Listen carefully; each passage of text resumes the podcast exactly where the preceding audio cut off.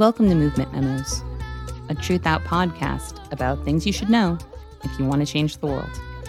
I'm your host, Kelly Hayes. We're a couple of days late this week because, like most organizers, I have been busy over the last few days doing my best to support my community. In Chicago, as in other major cities, we have seen mass protests and mass arrests.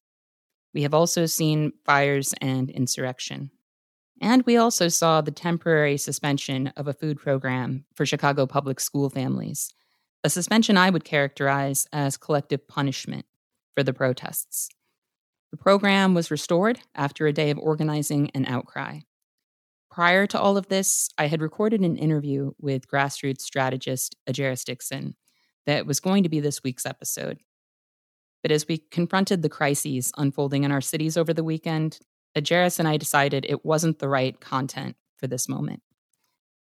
Ejeris is with us again today, and I want to thank you so much for circling back to talk about these ideas we've been discussing.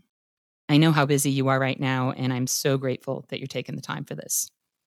Hi, Kelly. I'm so grateful to be here and to be able to discuss uh, fascism and organizing, um, particularly in these times. Before we dig in, do you want to tell folks a bit about what's been happening where you live? Absolutely. So I'm in Brooklyn, and similarly, we've had a lot of protests, a lot of resistance, folks figuring out how to resist in the ways that were accessible to them. Also, a site of rebellion. We had the police murder a young person one neighborhood away from me. And we also heard of somebody who these are both black people, a black person who was um, recently, I think two days ago, killed in prison by being pepper sprayed. So it is hard. And what heartens me is that people deeply, deeply want change and and are doing whatever we need to do to get it. Well, thank you for that. There's been so much happening that even for folks who are paying close attention, it can be hard to keep up.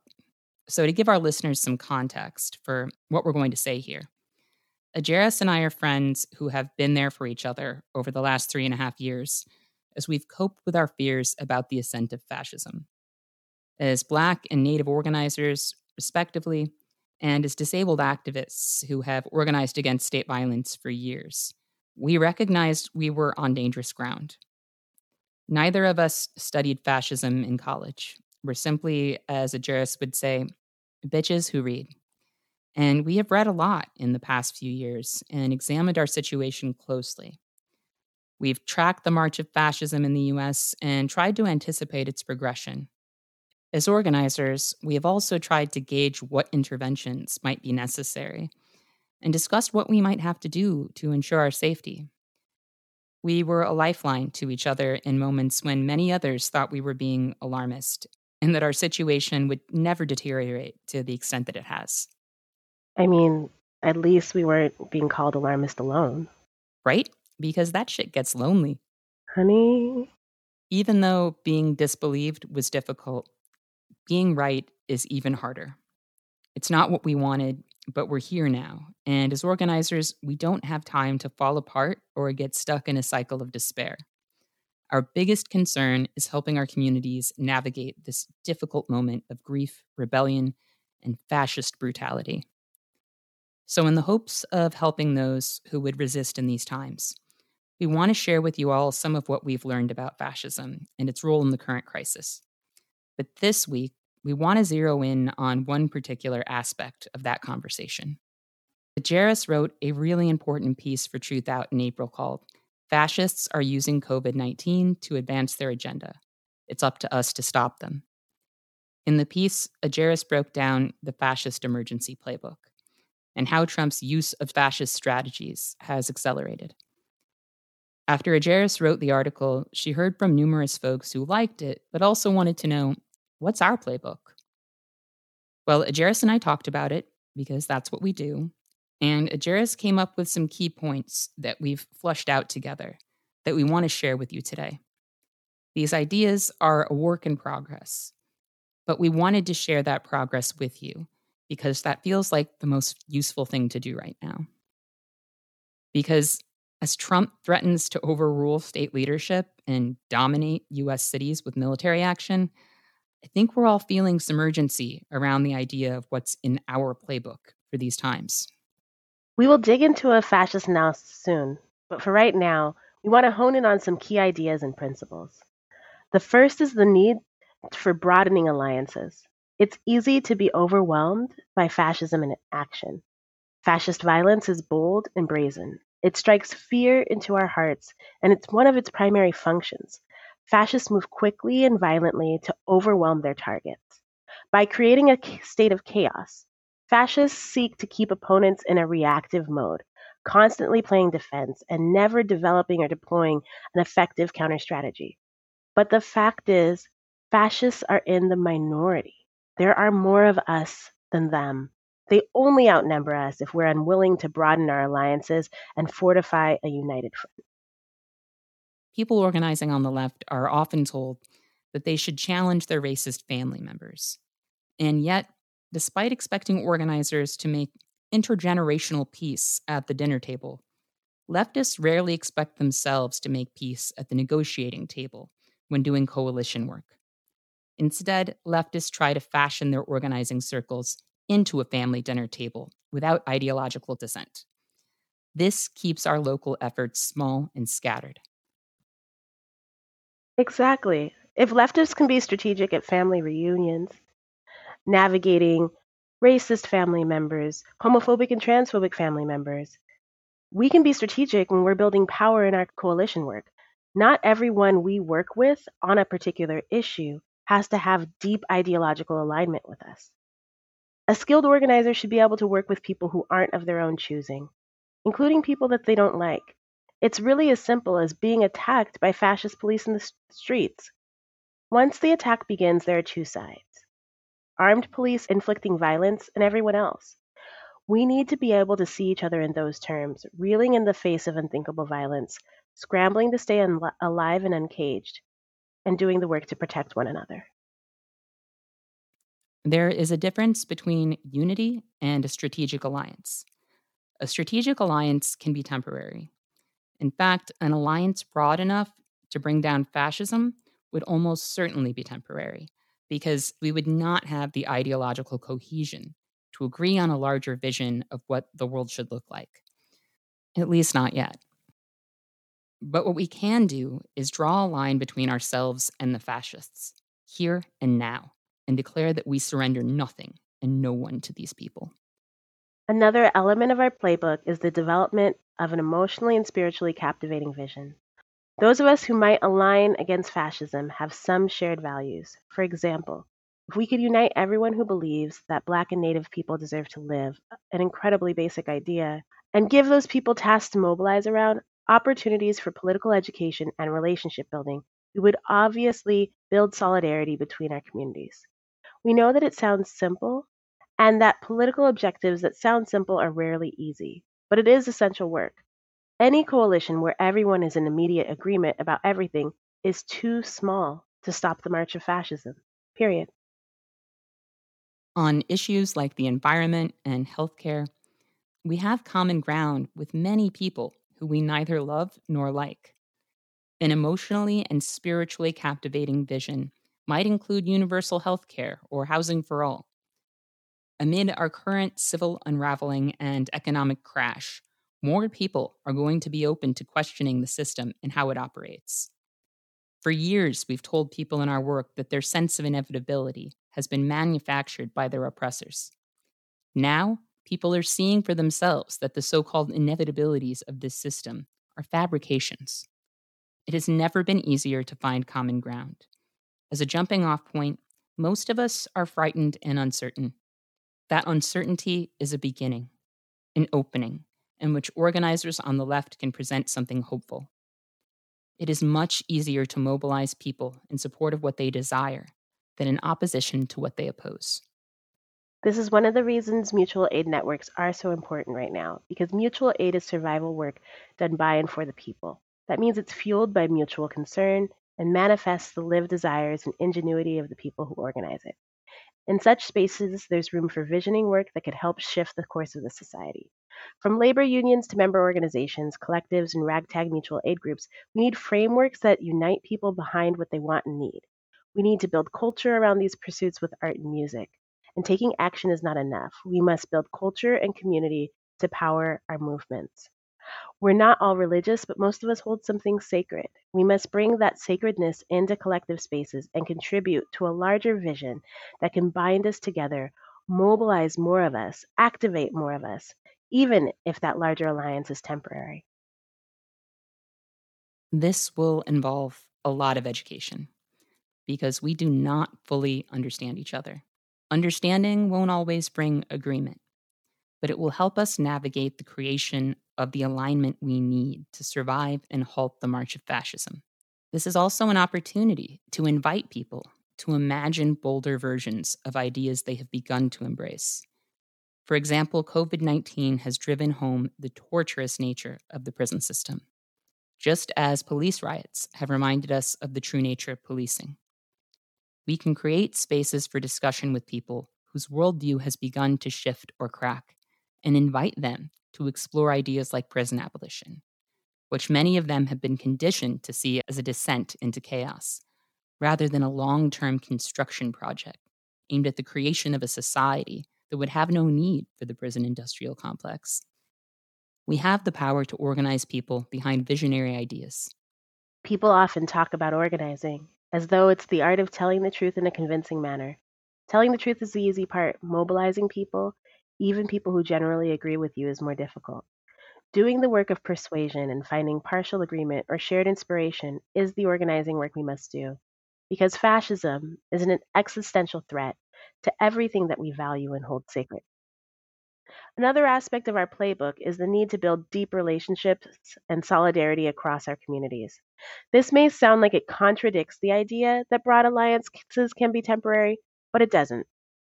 We only feel outnumbered by the fascists because we're not significantly connected to one another. We do not have to love people or fully agree with them to practice reciprocal care or to lock arms against fascism. In the months and years ahead, we will need to show up for each other in some scary ways. Some of us will have to put our bodies on the line to protect and defend one another. Sustained solidarity of that caliber does not happen by accident. It must be built and reinforced over time. We will need that level of solidarity to defend our bodies, our freedom, our homes, our rights. We will need that solidarity to fight fascist scapegoating and develop a shared understanding that an injury to any community that's being vilified and dehumanized by the fascists is an attack on us all. This will not come easily because white supremacy and classism have forced many wedges between our communities. Great harms have been committed, and very difficult conversations are needed. But refusing to do that work in this historical moment is an abdication of responsibility. It is no exaggeration to say that the whole world is at stake, and we cannot afford to minimize what that demands of us. Another aspect of our playbook is navigating grief, pain, and discomfort. Ideas like healing justice and self care have at times been twisted to sprinkle aspects of capitalism and individualism over our movement spaces. These ideas can be warped in ways that are oppositional to organizing and action. Healing justice is intended to make our movements stronger. But some have taken it to mean that we should be able to create spaces or work where we're all comfortable and where our trauma can be fully attended to. This work is difficult it sometimes requires conversations and experiences that are injurious to us. We should not subject ourselves to abuse in organizing spaces for the sake of our movements, but we must learn the difference between discomfort and abuse. Organizing is a journey through injustice in pursuit of a different world. Most people who've won revolutions, who've led movements, have sacrificed a lot. So while it is essential that we create space for joy, fellowship, and belonging, we must also hold space for conflict and understand that not everything will be resolved or repaired to our satisfaction. Just as a riot is not a scalpel that only harms the guilty, our movements are not perfect vehicles for change that deliver a steady stream of pleasure and fulfillment. Acknowledging that we must navigate grief, pain, harm, violence, discomfort doesn't mean that we should tell people to suck it up and continue on. We need deep systems of care. We need skill building for conflict and coping. We need grief rituals that acknowledge our losses and our traumas. We need to get better at supporting people to take care of themselves so that they're in our movements for the long haul. The navigation of pain and loss and anger is a massive project, but we can build that infrastructure in our communities piece by piece if we are willing to do so. The last idea in our playbook that we want to drive home today is the creation of multi year, multi tactic strategy. We believe in a diversity of tactics. History tells us that no singular tactic overthrows an oppressive system or brings about a new world. We need to throw every tactic we can at our enemies, whether it's at the ballot box or in the streets, and we need to have a long game that extends well beyond our survival of the immediate crises our fascist enemies create. The most successful efforts we have been a part of as organizers were multi layered. They involved legislative work, electoral work, communication strategies, direct action organizing, mutual aid, and other interventions. Those efforts had conflicts over strategies, language, and tactics, but the work continued. This requires us to center alignment over an impulse to manage movement work. We cannot get caught up in arguments over binaries of good and bad protests or good and bad tactics. We need to be flexible and to understand that even when we're not friends, we are likewise not enemies. Fascism strikes quickly and violently. It aims to keep us off balance. Cycles of lateral critique and condemnation that lead nowhere are folly. And folly is something that we cannot afford. Our cities are on fire. Our people are being thrown in cages that are quickly becoming death chambers.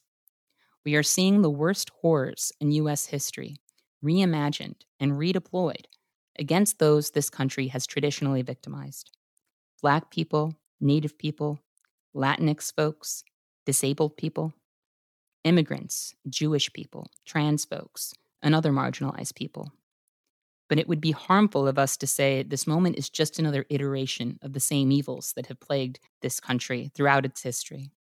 Because history is a progression of events, not a series of comparisons. And we must not normalize the evolution and ascent of full blown fascism. Under full blown fascism, we would not simply be at odds with Trump's fascist unreality, we would be consumed by it. Living in a world we would no longer recognize it would still be our duty to cultivate hope and build power against our enemies. But action now could prevent that brand of dystopia from coming into being. What we want is a different world, and that will not come easily. The deeply troubled world we live in, where we are often oppressed, attacked, and afraid, is under siege by people who would plunge us further into the depths of our worst fears. We are not helpless, and we are not out of moves. We will be talking more soon about fascism and how we can organize against it. We'll be digging into some history and some of the present realities we are up against. But for now, we wanted to bring you these ideas in the hopes that they might help you begin to imagine your own playbook or to expand upon whatever game plan you already have. These are desperate, frightening times, but they are not hopeless. We have an immeasurable amount of untapped power within ourselves and within our communities, and there are more of us. So we hope you will hold these ideas in your hearts and in your minds as we all work to find our footing in the moment. We trust your creativity and courage, and we believe that more and more of us are becoming ready to do the difficult work ahead. There will be joy in that work, and fellowship and purpose, but there will also be pain and loss. But if we take these hits together, we are less likely to fail. And our solidarity just might sink roots that are strong enough to survive. We want to add that your mileage may vary, and whatever approach you take, we want to send our love and appreciation to everyone who is demanding justice right now. And I just want folks to remember that we have everything we need to defeat fascism as long as we remember all of our power.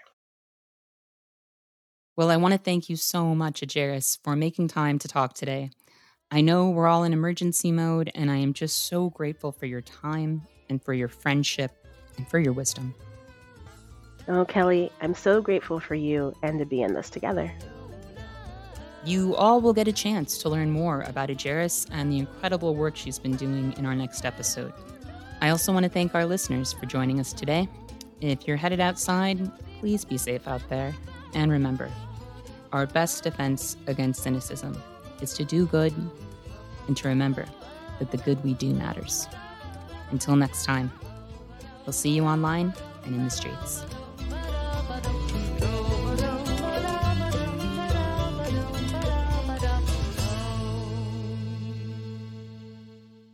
Thank you for listening to Movement Memos. This show wouldn't exist if it weren't for Truthout, and Truthout's independent news and commentary wouldn't exist without listeners and readers like you. We have no paywalls, no corporate sponsors, and no ads, except for fundraising appeals like this one.